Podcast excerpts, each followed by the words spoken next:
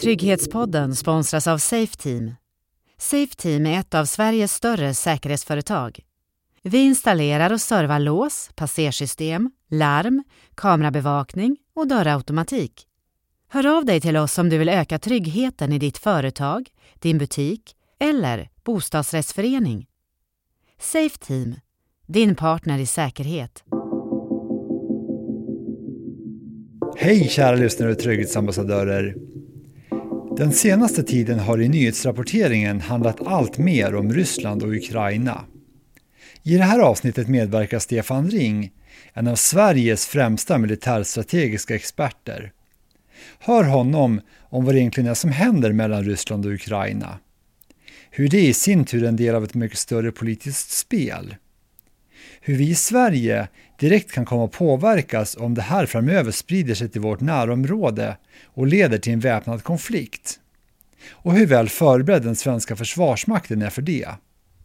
Liksom i vilken riktning han menar att världen håller på att utvecklas. Ja, det är definitivt ett kallkrig som börjar växa fram där både Ryssland och Kina tydligt då markerar att de vill ha en plats i världen som stormakter och där de menar också att de ska få styra över sitt närområde. Du lyssnar på Sveriges viktigaste podd, Trygghetspodden, med Anders Königsson. Stefan Ring. Ja, Stefan, vem är du? Jag är en eh, numera pensionerad flygvapenofficer och Eh, jag var i flygvapnet mellan 1965 till 2007. Och från 2000 så har jag jobbat som lärare i militärstrategi på Försvarshögskolan. Det sista jag gjorde på, eh, inom min militärbana det var att jag sysslade med långtidsplanering på högkvarteret. Sen har jag också varit generalsekreterare i Allmänna försvarsföreningen och jag är ledamot i Krigsvetenskapsakademin. Nu nämnde du här lite grann om din militära bakgrund, men kan du bara kort dra vad du har gjort inom Försvarsmakten? Jag började inom eh, flygvapnet som markförsvarsofficer. Sysslade alltså med, med det markförsvar som vi hade vid våra krigsbaser. Och då hade jag förmånen att under 80-talet få vara med och utveckla nya förband, till exempel flygbåtsjägare. Och sen då så var jag på min sista vända på högkvarteret var med den här långtidsplaneringen där vi tittade just då på hur Försvarsmakten skulle utvecklas i framtiden. Och det var eh, mellan 99 och 2001. Så att då var ju situationen helt annan och då hade vi en helt annan inriktning på Försvarsmakten där allting pekade på, mot att vi skulle inte ha något nationellt försvar utan vi skulle istället fokusera på internationella insatser. Och jag kände väl också att Försvarsmakten verkligen sökte efter en roll som politikerna ville ha. Och, och det ledde också då till en väldig omstöpning av Försvarsmakten som vi nu kan konstatera inte har haft särskilt positiva konsekvenser. Och sen efter då min tid på högkvarteret så började jag som sagt på Försvarshögskolan på strategiavdelningen och eh, var huvudlärare i strategi och med fokus då på militärstrategi. Alltså egentligen hur militära maktmedel används för att uppnå politiska mål. Och eh, då har man ju också rört sig, då också funderat på förstås hur man eh, operativt hanterar eh, olika försvarsansträngningar. Men också då inte minst hur funktionen är mellan Försvarsmakten och den politiska nivån. Som inte är helt tydlig och klar i alla lägen utan det är en ganska besvärlig process. Du nämnde här Försvarsmakten och vad som har hänt med den och vi kommer också komma in på det här för som du säger det är ett helt nytt läge nu och det är mycket det vi ska prata om. Och vi ska också prata om det allt mer spända läget mellan Ryssland och Ukraina för just nu så händer väldigt mycket där. Och även hur det i sin tur hänger ihop med det politiska stormaktsspelet i världen och även hur vi i Sverige påverkas av allt det här. Om vi börjar med situationen mellan Ryssland och Ukraina just nu då. Vad är det som pågår där just nu, politiskt och militärt? Ja, som du säger så, så är ju det här också satt i ett större sammanhang. Men Ryssland är ju väldigt oroad över den utveckling som är i Ukraina. Och man försöker på olika sätt att få Ukraina att eh, acceptera en roll där man inte alls vänder sig mot väst Och Putin har ju i olika sammanhang pratat om att Ukraina är inget land utan det är en naturlig del av eh, Ryssland. Och vad får det då för konsekvenser, det vi ser nu, att det är ett allt mer nästan ordkrig mellan Ryssland och västmakterna där Ukraina står i centrum och där ryssarna nu har gjort stora truppsammandragningar inte så långt ifrån Ukrainas gräns och där de har stora övningar också. Alltså konsekvensen är ju att vi hamnar i ett läge där det blir svårt att förutse vad som kommer att hända och där jag också då tror att den ryska ledningen i Moskva, Putin med andra ord, driver en fråga där han är också osäker på hur långt han kan gå. Man kan säga så här att eh, Putin kommer att agera när han upplever att riskerna är små och eh, nu är riskerna små att trappa upp därför att det finns inget land i Västeuropa som är beredd att starta ett krig mot Ryssland för Ukrainas skull. Utan här försöker Putin att flytta fram sina positioner och se hur långt han kan gå egentligen. Så gör han alltså små steg, eller eventuellt stora steg då, hela tiden för att flytta fram sina positioner och se när går gränsen? Är det det han håller på med just nu? Jag skulle vilja påstå att han, han testar var någonstans är smärtgränsen för att Västeuropa och USA ska agera. Och eh, man brukar många gånger ställa frågan när NATO eller USA försöker stödja Ukraina om att, eh, och visa styrka. Och, och, då kan man ju ställa frågan, ja men utmanar vi nu inte Ryssland på ett sätt som gör att eh, vi trappar upp konflikten så att den oundvikligt leder till en, en katastrof. Men å andra sidan så kan man vända på det och säga att å andra sidan, om vi visar svaghet så öppnar det också upp för möjligheter för Putin att agera. Så att här har vi en väldigt svår balansgång emellan att visa styrka och visa svaghet. Och samtidigt tror jag då att det är viktigt, precis som eh, den amerikanska administrationen har gjort, att försöka hålla uppe samtalet och försöka få en diplomati att verka. Men det är en balans mellan styrka och svaghet vill jag påstå. Det här är ju det politiska och rent militärt då. Vad, jag nämnde ju det att Ryssland har haft stora truppsammandragningar och man har mycket övningar. Vad gör man på Ukrainas sida och om man tittar då rent militärt, vad är det som pågår i de här båda länderna just nu? Ja, man, man kan, ju, kan ju konstatera att Ukrainas försvarsförmåga är ju mycket bättre nu än för tio år sedan. Och det innebär ju att eh, ett, en rysk militär intervention i Ukraina skulle definitivt inte vara en, en lätt sak att hantera. Och jag är väldigt osäker på om Putin egentligen vill gå så långt. Jag tror snarare att han är, är ute efter att försöka göra Ukraina så instabilt som möjligt. Och även att få de östliga delarna av Ukraina som idag egentligen är annekterade av Ryssland att bli en del av, av Ryssland. Men framförallt så tror jag det är hans tanke är att skapa instabilitet. För att på det sättet kanske också sträva efter att få någon form av eh, förändring av ledningen i, i, av eh, Ukraina och försöka få fram någon som är mer ryssvänlig. Jag, jag, tror att det är det som är hans längre perspektiv egentligen. Men samtidigt kan man inte bortse ifrån att det kan hända saker som gör att situationen eskalerar på ett väldigt olyckligt sätt. Och där den går ur händerna på såväl väst som ur Moskva. När det gäller det militära, hur stora är de här truppsammandragningarna från ryskt håll och från Ukraina? Vet du det? I Ryssland pratar man om 90 till 100 000 man som är sammandragna. Men samtidigt kan vi konstatera att i de övningar som Ryssland har haft, de här Zapatövningarna, så har man flyttat väldigt stora förband över stora avstånd. Så hur många som ligger i närheten av Ukraina just nu, det kanske inte är det mest intressanta utan det är snarare Rysslands förmåga att kraftsamla. Och där har man ju visat då i samband med övningar att man kan göra det. Så man skulle väldigt snabbt kunna få fram både kvalificerad trupp och större mängder på ganska kort tid. Och då kan man också konstatera att i det här fallet så har Ryssland det vi brukar kalla för eskalationsdominans. Alltså att man kan väldigt snabbt få fram mycket större styrkor än vad NATO till exempel skulle kunna få fram. Och samtidigt kan vi också konstatera att Ukraina är antagligen betydligt viktigare för Putin än vad Ukraina är för NATO-länderna. Och på den ukrainska sidan då, ungefär hur många soldater har de? Jag är inte, jag är inte riktigt klar över hur den ukrainska försvarsmakten ser ut i detalj. Men det jag kan konstatera som att, att de har ett betydligt bättre läge idag. De, de är betydligt bättre övade, de är bättre utrustade och det finns också en väldigt stark nationell känsla för att försvara Ukraina idag. Det är ju en majoritet av, av befolkningen i Ukraina till exempel som vill gå med i NATO.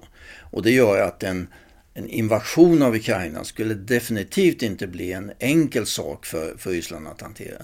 Den eh, uh, ukrainska försvarsministern har ju sagt att uh, ett anfall från Ryssland skulle leda till att det är många kistor som skickas tillbaka till Ryssland. Så att jag tror också att Putin är medveten om det här, att en militär invasion skulle är ett stort vågspel och där det är förknippat med många risker för, för, som även skulle kunna påverka Ryssland. Vad bedömer du, hur stor är risken för att det faktiskt blir ett riktigt krig där? I, i, idag bedömer jag läget inte så, så allvarligt att det helt plötsligt skulle bli ett krig. Jag, jag, mot bakgrund av vad jag sagt så, så tror jag att och det är ju framförallt från Putins sida. Det finns ju ingen i NATO som har några som helst tankar på att starta en offensiv mot östra Ukraina eller på något sätt försvara och ta tillbaka de här utbrytar, eh, utbrytarterritoriet. Utan blir det ett krig så kommer det ju att eh, starta ifrån Ryssland.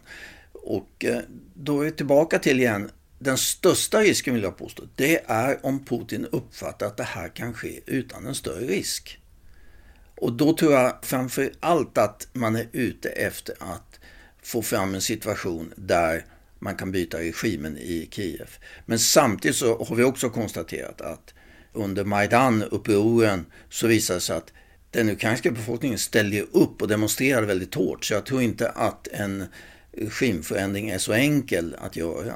Men skapa instabilitet och försöka få fram en situation där Ukraina förändras i sitt agerande mot väst. Det är det som jag tror är hans främsta mål. Och då tror jag inte kriget är, är, är, kanske det bästa instrumentet och det tror jag Putin inser. Det här är ju alltså Ukraina och Ryssland, men Ukraina är ju inte den enda konflikten där Ryssland har varit involverade i. Redan 2008 så var ju till exempel Ryssland i krig mot Georgien, som också var en tidigare sovjetisk republik. Och ska man försöka sammanfatta det här så är det här en del av något mycket större. Som du har nämnt här, det storpolitiska spelet mellan Ryssland å ena sidan och NATO och då framförallt USA på den andra. Kan du kort sammanfatta, vad är det det här handlar om egentligen? Ja, kriget i Georgien och nu händelserna i Ukraina, de hänger ihop. Och vi ska vara medvetna om att när NATO hade möte i Belgrad 2008 då diskuterade man just om Ukraina och Georgien skulle bli medlemmar. Nu fanns det ju splittring inom NATO så att det blev inte så att de kom med i regelrätta medlemsförhandlingar utan de fick ett halvt löfte om att på längre sikt så skulle de kunna bli medlemmar i NATO. Och det här, själva grunden till Rysslands agerande det är att man anser att de stater som är i närheten av Ryssland de ska bli en säkerhetszon för Ryssland. Därför att man är, uppfattar att Ryssland blir hela tiden angripen. Och därför måste man ha de här buffertzonerna.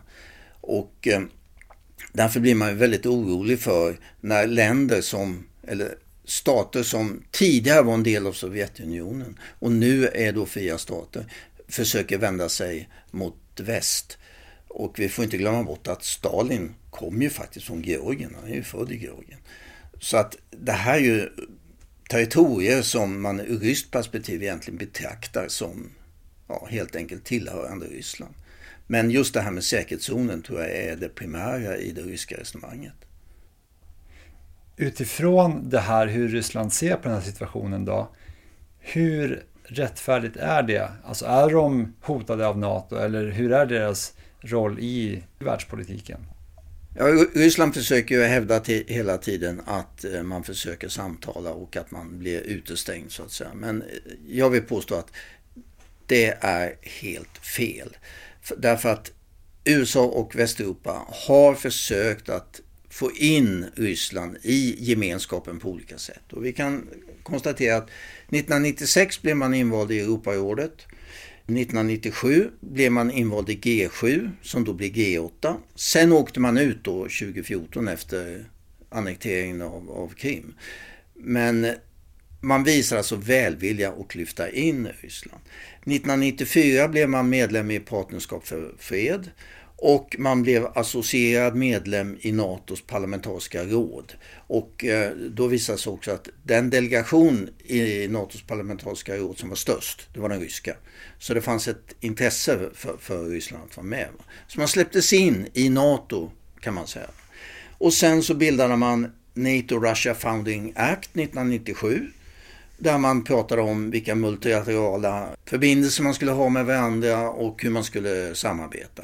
Så att det är ytterligare ett exempel på hur man har försökt att skapa ett samarbete och försökt att avdramatisera NATOs roll i Europa. Och eh, 2002 så bildade man något som hette NATO Russia Council där Ryssland egentligen som icke-medlem fick en unik position i NATO. Och eh, här har NATO nu också försökt att återuppta de här diskussionerna men Ryssland är ointresserat. ointresserad. Och det här NATO Russia Council det upphörde 2014 det också då efter Krim. Och sen så blev man också invald i WTO 2012. Så att jag tycker att man från väst sida har verkligen lagt manken till att på olika sätt avdramatisera NATO, att få Ryssland att bli en del av den västliga gemenskapen. Men Ryssland vill ju inte bli en del av den västliga gemenskapen. Ryssland uppfattar ju sig själv som ett land som egentligen står utanför och som vill vara en stormakt och där deras syn på sig själv är den rådande. Och där i Ryssland så är ju inte demokrati, vilket man egentligen kräver om man ska vara med i den västliga gemenskapen. Där är ju inte demokrati ett gångbart recept egentligen. Ryssland har aldrig haft demokrati. Och eh, det som präglar de ryska ledarna idag, det är ju rädslan för att förlora makten. Och rädslan för att förlora makten, den påverkar då hela deras politiska beslutsfattande. Det här var hur man ser på det då från ryskt håll, men hur ser man det på från NATOs håll? Ja, när kalla kriget upphörde, då var det ju en genomgående tanke i väst egentligen. Och det var att nu, fick man, skulle man få en chans att återskapa ett fritt och enat Europa. A Europe whole and free var den genomgående tanken egentligen bakom inte minst USAs agerande. Och i det ligger då det som eh, så att säga grunden för den internationella rätten att varje stat har rätt att själv välja de säkerhetspolitiska lösningar som man finner lämpligt för sin egen del. Och det är ju det som Sverige också använde när Baltikum blev medlemmar. Sverige hade ju inga synpunkter på det annat än just att de ansåg att det var helt rätt att de baltiska staterna fick välja sin egen väg. Och för små länder är ju den här själva grundplattformen i internationell rätt, den är ju otroligt central. För är det så att stormakter skulle gå in och ha synpunkter på om vi ska vara medlemmar i NATO eller EU eller hur vi ska göra, så förlorar vi helt vår självständighet. Och det är ju det som också ligger bakom då den utveckling som blev i Europa efter det kalla kriget och eh, de här staterna som låg bakom järnridån och tillhörde då det sovjetiska blocket så att säga. De ville ju söka anslutning till NATO. Ur ett ryskt perspektiv, och tyvärr så använder vi också det begreppet allt för mycket, är ju att man pratar om NATO-utvidgning. Det är ju det som Moskva säger och det använder vi också. Och jag vill snarare säga så här att det är ingen utvidgning. För en utvidgning, då får man en känsla av att det är en rörelse mot Moskva. Jag skulle snarare säga att det är en anslutning. Det är en rörelse från Moskva mot Bryssel. Därför de här länderna ville till varje pris komma undan en situation där de på nytt kunde bli utsatta för påtryckningar ifrån Ryssland. Och enda sättet de såg, ja det var att söka en väldigt nära kontakt med Västeuropa. Och då var det EU och NATO som var de organisationer som de uppfattade skulle kunna ge dem den politiska trygghet och hålla borta Moskvas inflytande i framtiden. Det här är ju väldigt stora och komplexa frågor och dessutom så spänner det sig här inte bara över Europa. För i avsnitt 85 av Trygghetspodden som handlade om Afghanistan så berättade Afghanistan-experten Helene Lackenbauer att kraftmätningen mellan Ryssland och NATO, och då alltså i synnerhet USA, även sträcker sig hela vägen från Afghanistan till Mellanöstern och Syrien. Och till de två spelarna så kommer dessutom Kina som blir allt mäktigare. Kort då, är det här ett nytt kallt krig som håller på att växa fram, fast nu med tre aktörer, USA, Ryssland och Kina? Ja, det är definitivt ett kallt krig som börjar växa fram, där både Ryssland och Kina tydligt då markerar att de vill ha en plats i världen som stormakter och där de menar också att de ska få styra över sitt närområde. Kina agerar precis på samma sätt i Sydkinesiska sjön till exempel. Och där man försöker påverka länder som ligger i Asien att antingen bli rädda för Kina eller på annat sätt bli kopplade till Kina. Så att visst har vi ett nytt kallt krig egentligen. Och eh, den förändring som är, är väl att under det förra kalla kriget, då var egentligen inte de ekonomiska aspekterna betydelsefulla överhuvudtaget. Utan när vi bedömde stormaktsbalansen då räknade vi enbart kärnvapenrobotar, stridsvagnar och flygplan. Men nu har vi en annan situation. Nu har vi ett Kina som har otroligt starka ekonomiska muskler. Och det gör att vi kan inte så att säga bara, bara kopiera det agerandet som vi hade under det kalla kriget. Utan nu måste vi agera på ett annat sätt. Och vi, vi måste också fundera över på hur Kina på olika sätt försöker infiltrera den eh, världsekonomin genom att på olika sätt skapa beroenden som gör att man utan att använda militära medel ändå kan få ett stort inflytande. Samtidigt, om man vill se det lite mer positivt, så finns det de som hävdar att i och med att hela världen nu ekonomiskt är mycket mer sammanknuten än vad det var under kalla kriget, för då var ju inte vad som händer i Sovjet, det spelar inte så stor roll för världsekonomin, men om det händer någonting i Kina nu så påverkar det USA och vice versa. Så att då säger de som är lite mer positivt inställda till det här att i och med att alla länder är sammankopplade så kan man inte vara så aggressiva som man börjar kriga mot varandra till exempel, för att då faller det andra landet ekonomiskt. Ja, det var ju den ledstjärna som EU egentligen skapades på. Att eh, hur ska vi undvika att Frankrike och Tyskland på nytt krigar mot varandra? Och då använder man det här begreppet interdependens. Det var ett väldigt modeord under 90-talet, alltså ömsesidig, eh, ömsesidigt beroende. Och eh, det fungerar inom EU och man försökte ju också, eller man trodde ju också att man skulle kunna skapa samma relationer till Ryssland. Om, om vi bygger upp den ryska ekonomin så kommer de att bli beroende av den västliga ekonomin och sen kommer vi vara vänner. Det är ju det argumentet som användes väldigt mycket vad gäller North Stream både ett och två egentligen. Att ja, men ryssarna blir så beroende av att sälja gas till Västeuropa så att då kan de inte bråka. Men det har samtidigt visat sig att det här fungerar inte fullt ut.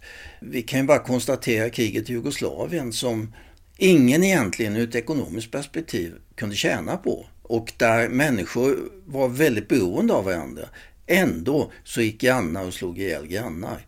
Och därför så finns det en bra tanke i det här med interdependens. Och det fungerar säkert till en viss del. Men tyvärr så tror jag inte att det är den enda vägen framåt utan här måste man ha en blandning av både då en ömsesidig eh, beroende av varandra men samtidigt också att det finns någon form av gränser där man känner att här kan man inte träda över. Här, här måste jag anpassa mig då till motpartens vilja och önskningar.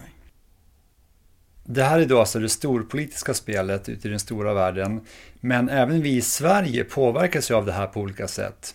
Och i avsnittet om Afghanistan så pratar vi till exempel om heroinproduktionen där och hur det här komplexa maktspelet i slutändan kan leda till att det börjar smugglas mer heroin till Sverige eftersom talibanerna behöver få in kapital till att försörja sig. Och vill du höra mer om det här så kan du lyssna på det just det avsnittet. Men det finns ju fler sätt och ett annat sätt som vi i Sverige kan påverkas av det här som sker just nu i Europa, det är att det kommer migranter från till exempel Mellanöstern och Afrika. För vi ser ju nu hur migranter används som en sorts verktyg av Rysslands allierade Belarus mot Litauen och Polen och i slutändan mot hela EU.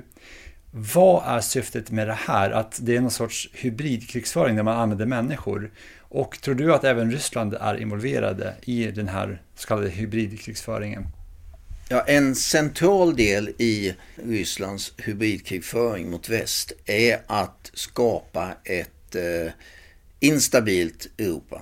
Skapa ett eh, Europa där EUs medlemsländer inte samarbetar utan istället kommer i strid med varandra. Och eh, det här har ju varit eh, Putins tanke under en lång tid. Och just hur Ryssland resonerar kring det här med sammanhållning. Det är ju för några år sedan så ville de stater som finns runt Östersjön att ha en dialog med Ryssland om just säkerheten i Östersjön. Och Ryssland sa visst, det är jättebra. Men man ville prata med ett land i taget. Man ville alltså inte ha sex länder mot sig så att säga, utan man ville istället prata med ett land i taget och därigenom då skapa splittring. För då skulle olika länder förstås komma fram till olika slutsatser om mötet. Och det är ett exempel på hur Putin är inte intresserad. Han tycker att EU, en sammanhållet EU, det är farligt. Utan istället vill han förhandla med bilateralt med olika länder och han försöker på olika sätt skapa en splittring då i Europa. Och det här med migranterna då, det blir ju ett utomordentligt sätt att just skapa en eh, osämja inom Europa. För vi vet ju hur svårt det har varit att få fram gemensamma regler och hur olika länder har olika syner på hur den här frågan ska behandlas. Och vi kan också konstatera nu att Polen har ju inte velat ta hjälp av EU under de här gränskonflikterna som varit mot Vitryssland. Därför man har inte litat riktigt på EU. Och där har, kan man ju säga då att då har ju Putin delvis lyckats då att skapa en splittring mellan Polen och, och EU i det här fallet. För nu är det ju ändå Belarus och deras president Lukasjenko som ligger bakom det här. Men tror du alltså att det egentligen är Putin som sitter och drar i trådarna? Ja, jag, jag, jag tror inte att eh, Lukasjenko är helt och hållet en marionett. Men jag har väldigt svårt att tro att eh, Putin inte godkänner det här. Vi såg ju exempel när Lukasjenko började prata om att han skulle stänga gastillförseln eh, genom Vitryssland. Och Putin yttrade sig med en gång och sa att det där är ingen bra idé. Och då blev det direkt avskrivet från agendan så att säga. Så att eh, det är klart att Putin finns bakom det här också. Och det, Lukasjenko blir ju ett utomordentligt redskap. Sen tror jag att Lukasjenko i, i viss mån är det man brukar säga en loose cannon on the deck för, för Putin. Alltså en, en, kanon som inte sitter fast och vid minsta fartygsrullning så kan han fara iväg åt vilket håll som helst. Så att Putin är säkert orolig också för Lukasjenko. Det här låter inte som en så bra situation om man ska vara ärlig. Nej men det är klart att situationen inte är så bra och, och, det är väl just sådana här händelser som kan leda till en sån här eskalering som egentligen ingen önskar. Och till slut har man då hamnat i ett läge där man inte kan backa därför att då tappar man i prestige. Och det är då vi kommer i den här situationen att det kan bli väldigt, väldigt besvärligt. En annan sak som jag pratat om här i Trygghetspodden i serien IT-säkerhet och cyberhotet är det digitala hotet. Och där har lyssnarna kunnat höra att det på olika sätt är Ryssland som påstås ligga bakom många av de här IT eller cyberattackerna och olika former av IT-intrång mot företag, mot myndigheter, Försvarsmakten och så vidare. Och det här är också en sorts hybridkrigsföring som ingår i det här storpolitiska maktspelet. Hur mycket av de här IT eller cyberattackerna mot oss i väst tror du att Ryssland ligger bakom för att använda sig av i det här stora spelet? Ja, nu är jag ingen IT-expert, det måste jag erkänna. Men vi kan ju konstatera att när man har hittat någon form av avsändare så har det många gånger också landat i Ryssland. Så att Ryssland tror jag ligger bakom och eh, vårt samhälle blir mer och mer sårbart. Och det här kan ju vara ett sätt att egentligen testa för att man i en framtid, om man vill göra en större IT-attack som skulle då kunna lamslå stora delar av det svenska samhället och på det sättet sedan använda politisk påtryckning. Idag är det ekonomisk påtryckning men det kan också övergå till en politisk påtryckning. Så att, att det går att använda som ett redskap även för att hota den nationella säkerheten i Sverige. Det är ju otvetydigt på, på det sättet. Inte minst eftersom vi tyvärr har en så låg IT-säkerhet. Vi ligger långt ner på listan av länder som bedöms ha, ha en bra IT-säkerhet. Och här behövs det kraftiga åtgärder som jag upplever det. Precis, och det där pratar vi också om i serien. Och tittar man då på det här med IT-säkerhet och cyberhotet så kunde lyssnarna också höra att sådana här digitala attacker både kan användas som ett slags hybridkrig och att risken också finns att det mynnar ut i fysiska militära angrepp.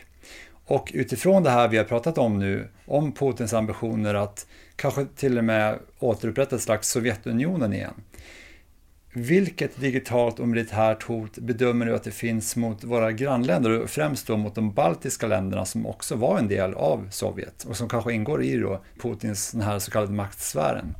Ja, jag vet inte. De har blivit utsatta för digitala hot, men jag vet inte om det är de digitala hoten som är kanske de mest utmärkande för de baltiska länderna. Utan speciellt då vad gäller Estland och Lettland som har en stor andel rysk befolkning som fortfarande inte är riktigt assimilerade.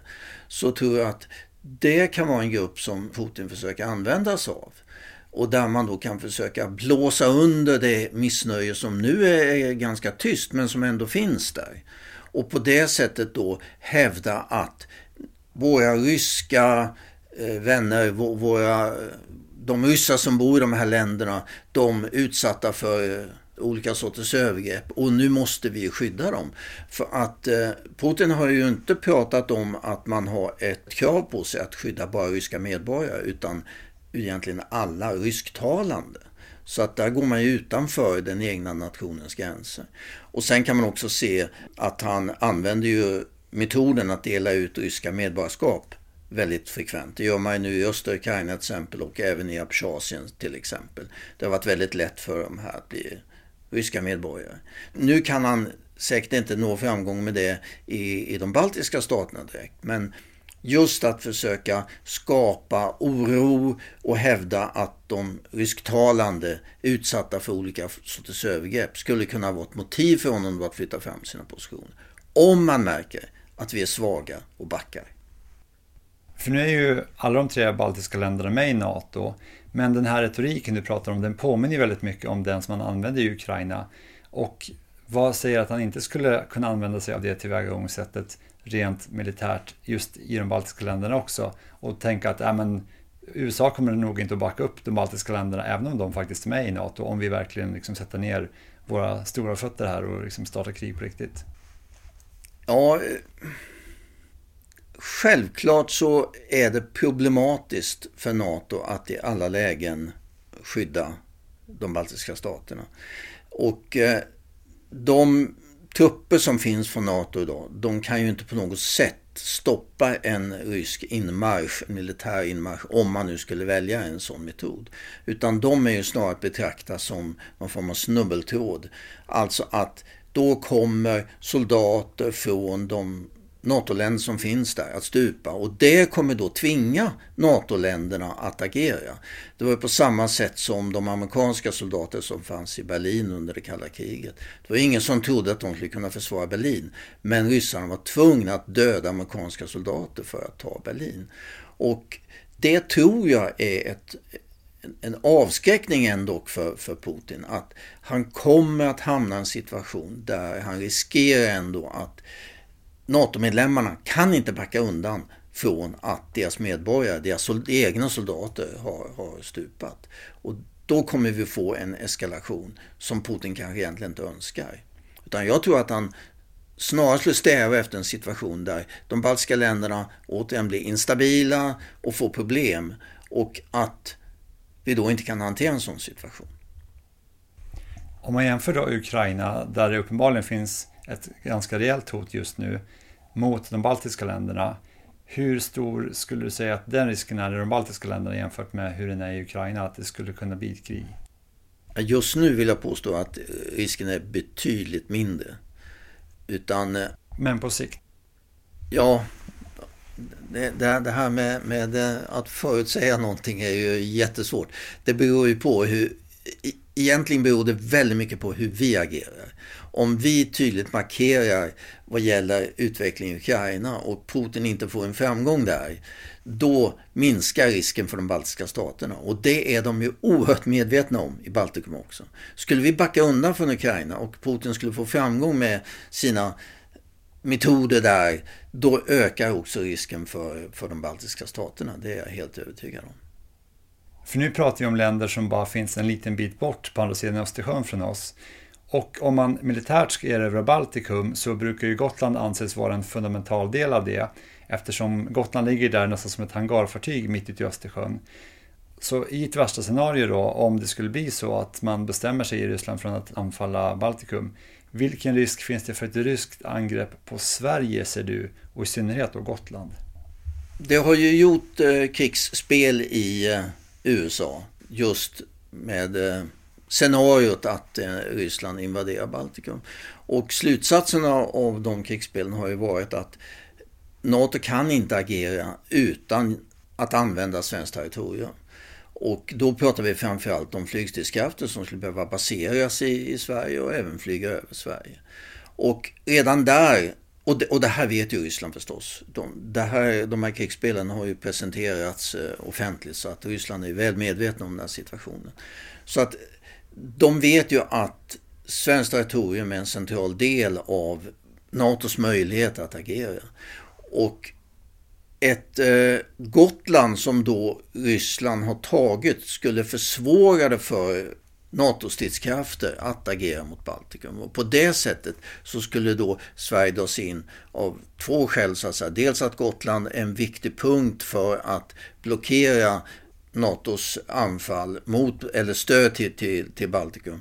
Men också då användandet av den övriga delen av det svenska territoriet. För tittar man då på utvecklingen bakåt så är det ju så att Ryssland har blivit mer och mer aggressivt och det har blivit krig då som jag nämnt både i Georgien, det har varit i annekteringen av Krim, det har varit i östra Ukraina. Så det här med sannolikheten för att, då, för att det då ska fortsätta och gå mot Baltikum och även mot Gotland. Är det ingenting man behöver ens fundera på för att det är så pass långt bort i ett värsta scenario eller finns det faktiskt ett reellt sånt hot på sikt? Ja, jag är, helt övertygad om att vi kan inte bortse från det här hotet. Och vi kan ju också se hur Försvarsmakten agerar där man har förstärkt försvaret av Gotland. Och det har man ju inte gjort utan någon anledning utan där har man gjort samma strategiska bedömning som vi just nu pratar om. Nämligen att det finns en risk och sen är det oerhört svårt att säga hur stor risken är.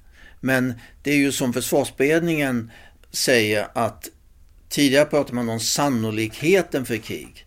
Men man säger att det går inte att bedöma någon sannolikhet utan man kan inte bortse från. Och det är ju där vi landar på något sätt. Hur, hur, stor sannolikheten är, det har vi inte en aning om. Men vi kan inte bortse ifrån att vi kan få en utveckling som hamnar i en situation där även Gotland blandas in och där även då Sverige skulle påverkas. Och sen är det förstås så att eh, i Putins önskevärld så skulle han ju vilja sätta in en stöt på ett sätt som gör att Sveriges inte får, får hjälp utifrån utan att vi lämnas ensamma och tvingas då ta politiska beslut och där han hoppas då att vi ska så att säga ge efter för hans eh, påtryckningar. Precis som du nämnde tidigare och som vi har pratat om i serien IT-säkerhet och cyberhotet så finns det ju brister i den digitala försvarsförmågan.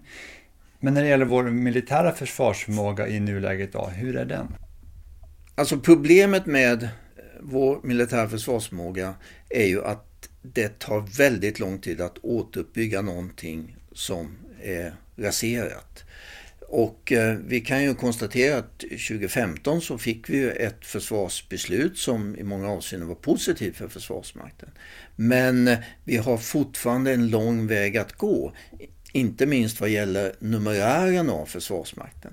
Jag skulle vilja påstå att kvaliteten på de förband vi har idag är väldigt hög och betydligt högre än det var i slutet av det kalla kriget. Dåvarande överbefälhavaren Bengt Gustafsson drog ju slutsatsen att armén, 1988 var det här, armén skulle inte klara av att möta en modern motståndare med den tekniska utveckling som vi då hade. Vi får inte glömma bort det också.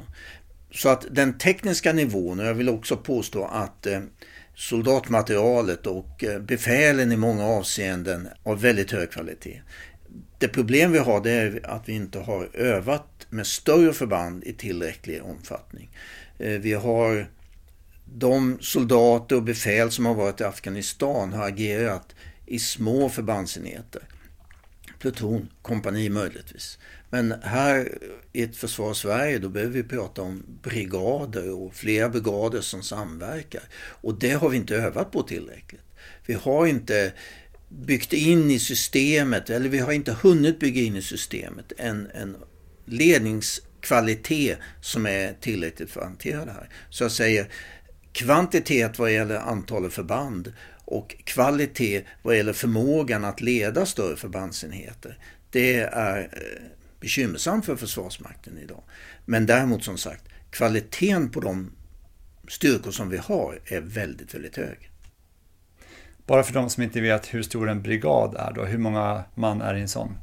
Ja, då pratar vi om ungefär 5 till 6 000 personer, soldater. Och i en brigad ingår ju då både anfallsförband men även då artilleri, logistik och annat. En annan sak också som, som jag inte nämnde det är ju att Försvarsmakten idag är oerhört beroende av det civila samhället. Hela den understödsorganisation som fanns under det kalla kriget med fältsjukhus, med beredskapslager med mera, med mera. Försvarsmakten var ju till del självförsörjande i många avseenden. Idag är man helt beroende av det civila samhället. Och därför blir det också ännu viktigare att det civila samhället fungerar. Och då är vi tillbaka till resonemanget om IT.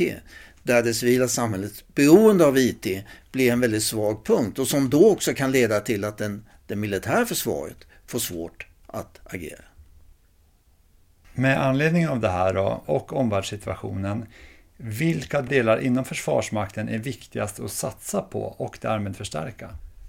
Ja, den del av Försvarsmakten som kanske har tagit mest stryk och som kanske idag kräver kvantitet, det är ju armén. Där man definitivt behöver fler brigader. Och då kommer vi också in på problemet med den personalförsörjning som Försvarsmakten har haft bekymmer med.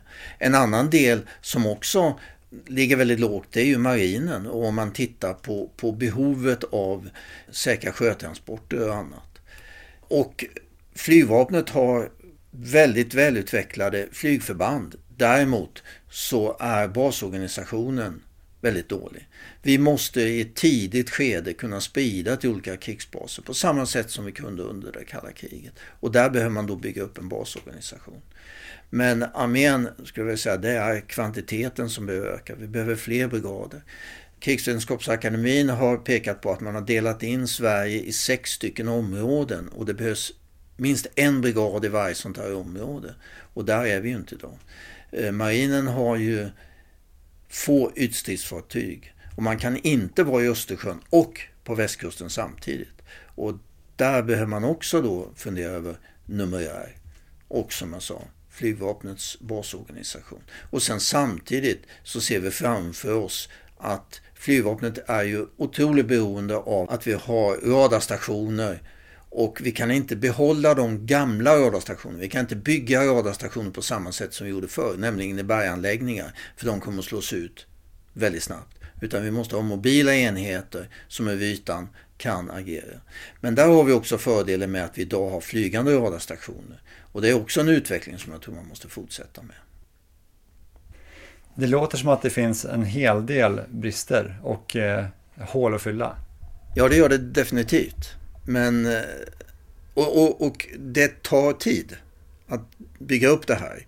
Alltså vi, vi har en tendens att prata i tioårscykler. Och det var likadant före andra världskriget. 1936 så tog vi ett stort försvarsbeslut.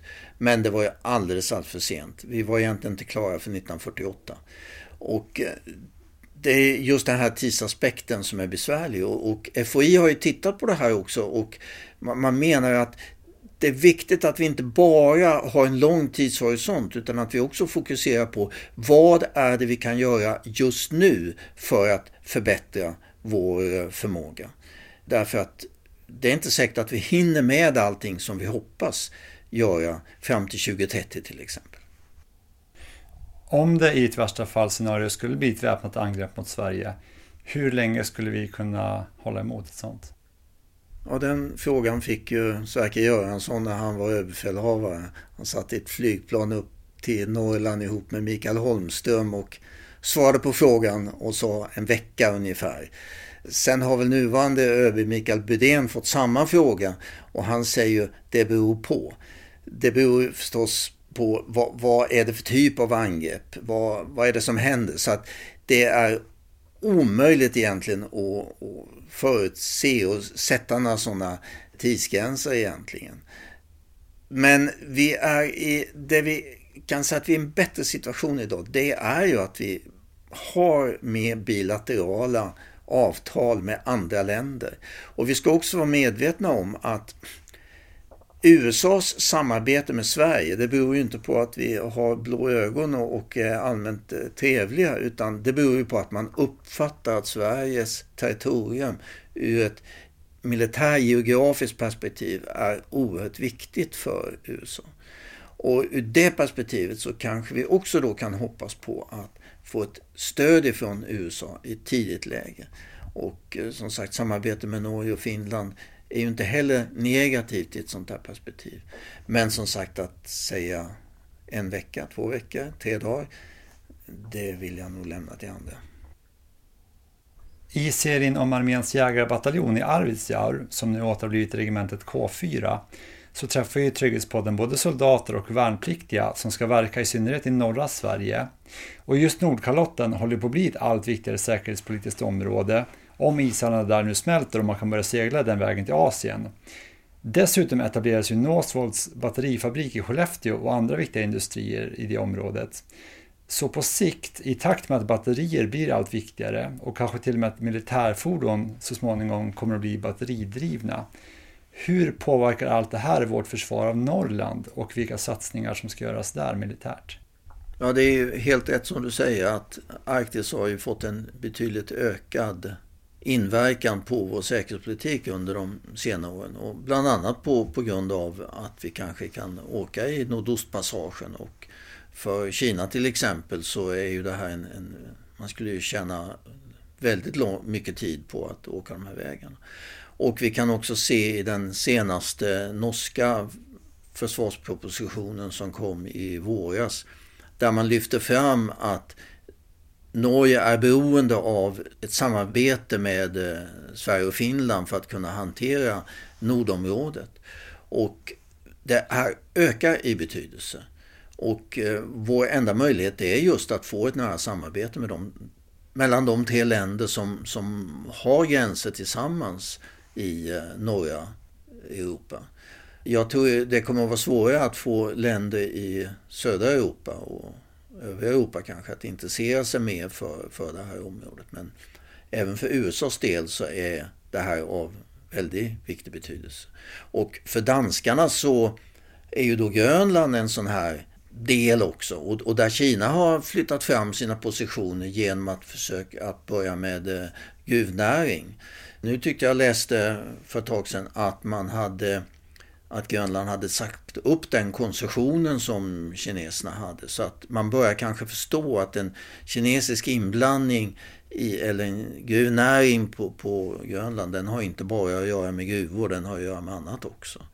Och man har ju även försökt flytta fram positionerna på Island till exempel. Så att eh, det här blir verkligen en stor politisk fråga. Men, men samarbete i norr och en förhoppning om att USA uppfattar att det här området också är viktigt för deras säkerhet. Nu blev ju som sagt arméns jägarbataljon åter K4 och ett eget regemente igen. Kommer det att bli fler satsningar tror du? Till exempel att I22, Lapplandsjägarna som fanns i Kiruna tidigare, att det kommer att återuppstå som det har diskuterats? Och andra kanske förband också? Nej, jag tror inte det. Och inom ramen för de personalförsörjningsproblem som Försvarsmakten ändå har. Så tanken om att försöka etablera ett förband i Kiruna tror jag faller just på hur ska man bemanna detta förband? Hur ska man få folk att flytta dit? Det är lite skillnad när man hade en lång eh, tradition, decennier tillbaka i tiden. Då hade man byggt upp en, en eh, grund för rekrytering eh, lokalt där uppe också. Men att nu starta upp tror jag det det blir väldigt komplicerat. Det finns inga sådana tankar vad jag känner till om att man ska försöka. Utan istället måste vi fundera utifrån möjligheten att flytta förband och att vi måste bli mer rörliga och att vi genom insatser med flygvapnet till exempel kan påverka eh, stridshandlingar i, i norr. Nu har vi pratat ganska mycket om våra nordiska grannländer och tittar man på Finland så är de i ungefär samma situation som oss i Sverige. Skillnaden är att de har en gräns mot Ryssland. Men båda länderna är ju inom situationstecken neutrala och ligger som en buffertzon mellan Ryssland och NATO. Finland meddelade ju för ett par veckor sedan att de valde att köpa det amerikanska stridsflygplanet F35 istället för JAS. Hur tror du att de tänkte då? Var det främst för att de tyckte att de flygplanen var bättre? Eller handlar det här om säkerhetspolitiken?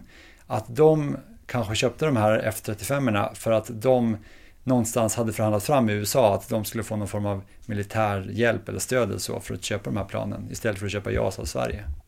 Till att börja med blir jag, ja, jag får utslag på kroppen när någon pratar om att Sverige och Finland är neutrala. Vi är inte neutrala. Vi ingår i en politisk allians som heter EU. Så att neutraliteten är, är borta. Redan 1995 så avskaffade Finland begreppet. Så att vi är militärt alliansfria. Det, det vill jag slå fast. Sen vad gäller F35 så tror jag att det finns många aspekter i det här. Från ett finskt perspektiv så säger man givetvis att eh, det här var ett bättre operativt flygplan. Men jag tror, och, och, det, kan jag inte, det kan jag inte ha några synpunkter på. Jag har inte haft tillgång till, till, till de försök och annat som Finland har gjort. Men man får inte glömma bort att nu ska Finland köpa ett flygplan som kanske ska verka i 30-40 år. Och då funderar man givetvis också på hur ska vi vara säkra på att det här flygplanet vi har köpt kommer att utvecklas tekniskt under alla dessa år. Och då tror jag inte riktigt att man litar på att Sverige kommer att ha de musklerna som krävs för att utveckla Gripen under en så lång tid. Vi har för få länder som har köpt Gripen helt enkelt. Så att det tror jag har varit en, en viktig aspekt i, i det hela. Sen kan man självklart inte komma bort ifrån att den här säkerhetspolitiska dimensionen säkert också finns där. Det är väl ingen tvekan om att när Norge valde F35 framför Gripen så var det just den transatlantiska länken som var en viktig beståndsdel i det resonemang som man förde. Och jag tror att den bakgrunden finns i Finland också. Det var ju på samma sätt också när EMU infördes. Finland gick med och ett av de aspekterna som låg i det beslutet var ju just att knyta Finland närmare till Europa. Göra det svårare för Europa att strunta i Finland om det händer någonting. För Finland med EMU och det händer någonting i Finland så kommer det att påverka alla länder. Därför att då kommer EMU påverkas. Så att i alla sådana här militära beslut så finns det också en politisk dimension som man aldrig egentligen kan bortse ifrån. Till sist, inför den här inspelningen så skickade du en bok till mig, Beyond NATO, där författaren Michael O'Hanlon presenterar ett förslag till en lösning på den här konflikten mellan Ryssland och NATO. Och det är att det finns neutrala länder som fungerar som en buffert mellan dem, som då Sverige och Finland, Belarus, Ukraina, Moldavien, Serbien och andra länder från före detta Jugoslavien, Cypern, Georgien, Azerbajdzjan. Och att de här länderna inte går med i NATO och att om de inte gör det så låter Ryssland då dem vara i fred. Är det här den bästa lösningen eller vad tror du behöver göras för att man inte ska riskera att det blir krig? Just det här resonemanget om att acceptera att Ryssland ska få ha sina säkerhetszoner. Det är det ju flera av den så kallade realistiska skolan i USA som har fört. Bland annat eh, Mersheimer har fört fram det här och med flera. Jag tror att eh, för det första så kommer det här helt och hållet urgröpa den här internationella rätten vad gäller just små staters rätt att själv välja vilken säkerhetspolitik som de vill utöva.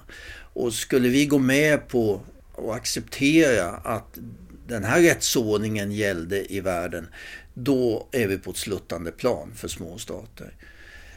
Jag tror inte heller att eh, Putin skulle stanna vid att då acceptera den här säkerhetsbufferten utan han skulle gärna vilja flytta fram ytterligare. Så att eh, Michael O'Hanlons idé den vill jag nog påstå är, skulle vara förödande för länder som Sverige och Finland till exempel.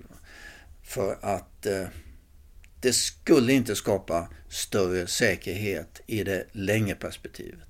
Och då är vi tillbaka till mitt resonemang om styrka och svaghet. Det skulle snarare visa att vi ger efter för Ryssland. För nu har vi pratat ganska mycket om värsta scenario i det här avsnittet, vad som kan hända. Men i ett bästa scenario då, som sagt, hur ska man lösa den här konflikten? Om inte det här förslaget som han förde fram, att du tycker det är bra, vilket förslag är bättre? Ja, här är vi väl den här gamla, gamla pest och kolera på något sätt. För det finns ingen lösning som är någon form av, av, snabb lösning. Att det finns ett enkelt sätt att hantera det här. Nej, jag tror att vi måste stå emot de ryska påtryckningarna. Men samtidigt är det oerhört viktigt att hålla ett samtal igång. Att försöka låta diplomatin verka. För att stänger vi alla dörrar, det är då missförstånd uppstår. Det är då som vi får en utveckling som kan vara väldigt, väldigt negativ. Vi får inte glömma bort att inför anfallet mot Pearl Harbor så finns det en, en bakomhistoria där USA och Japan förhandlade. Men förhandlingarna bröt samman och USA införde ett embargo på oljeexport till Japan. Och man slutade prata med varandra. Och det satte då Japan i en situation där man uppfattade att de bara hade en väg framåt och det var att starta krig. Och det är en sån situation som vi till varje pris måste undvika i relation till eh, Ryssland. Vi måste fortsätta prata. Vi, vi måste visa att vi är fasta och tydliga i, i vårt, våra ställningstagande. Men det gäller också att lägga det på nivå så att vi inte blir aggressiva. Men vi får inte heller visa svaghet, för det tror jag är precis lika farligt. Du har hört ett avsnitt av Trygghetspodden. Fler avsnitt finns på trygghetspodden.se.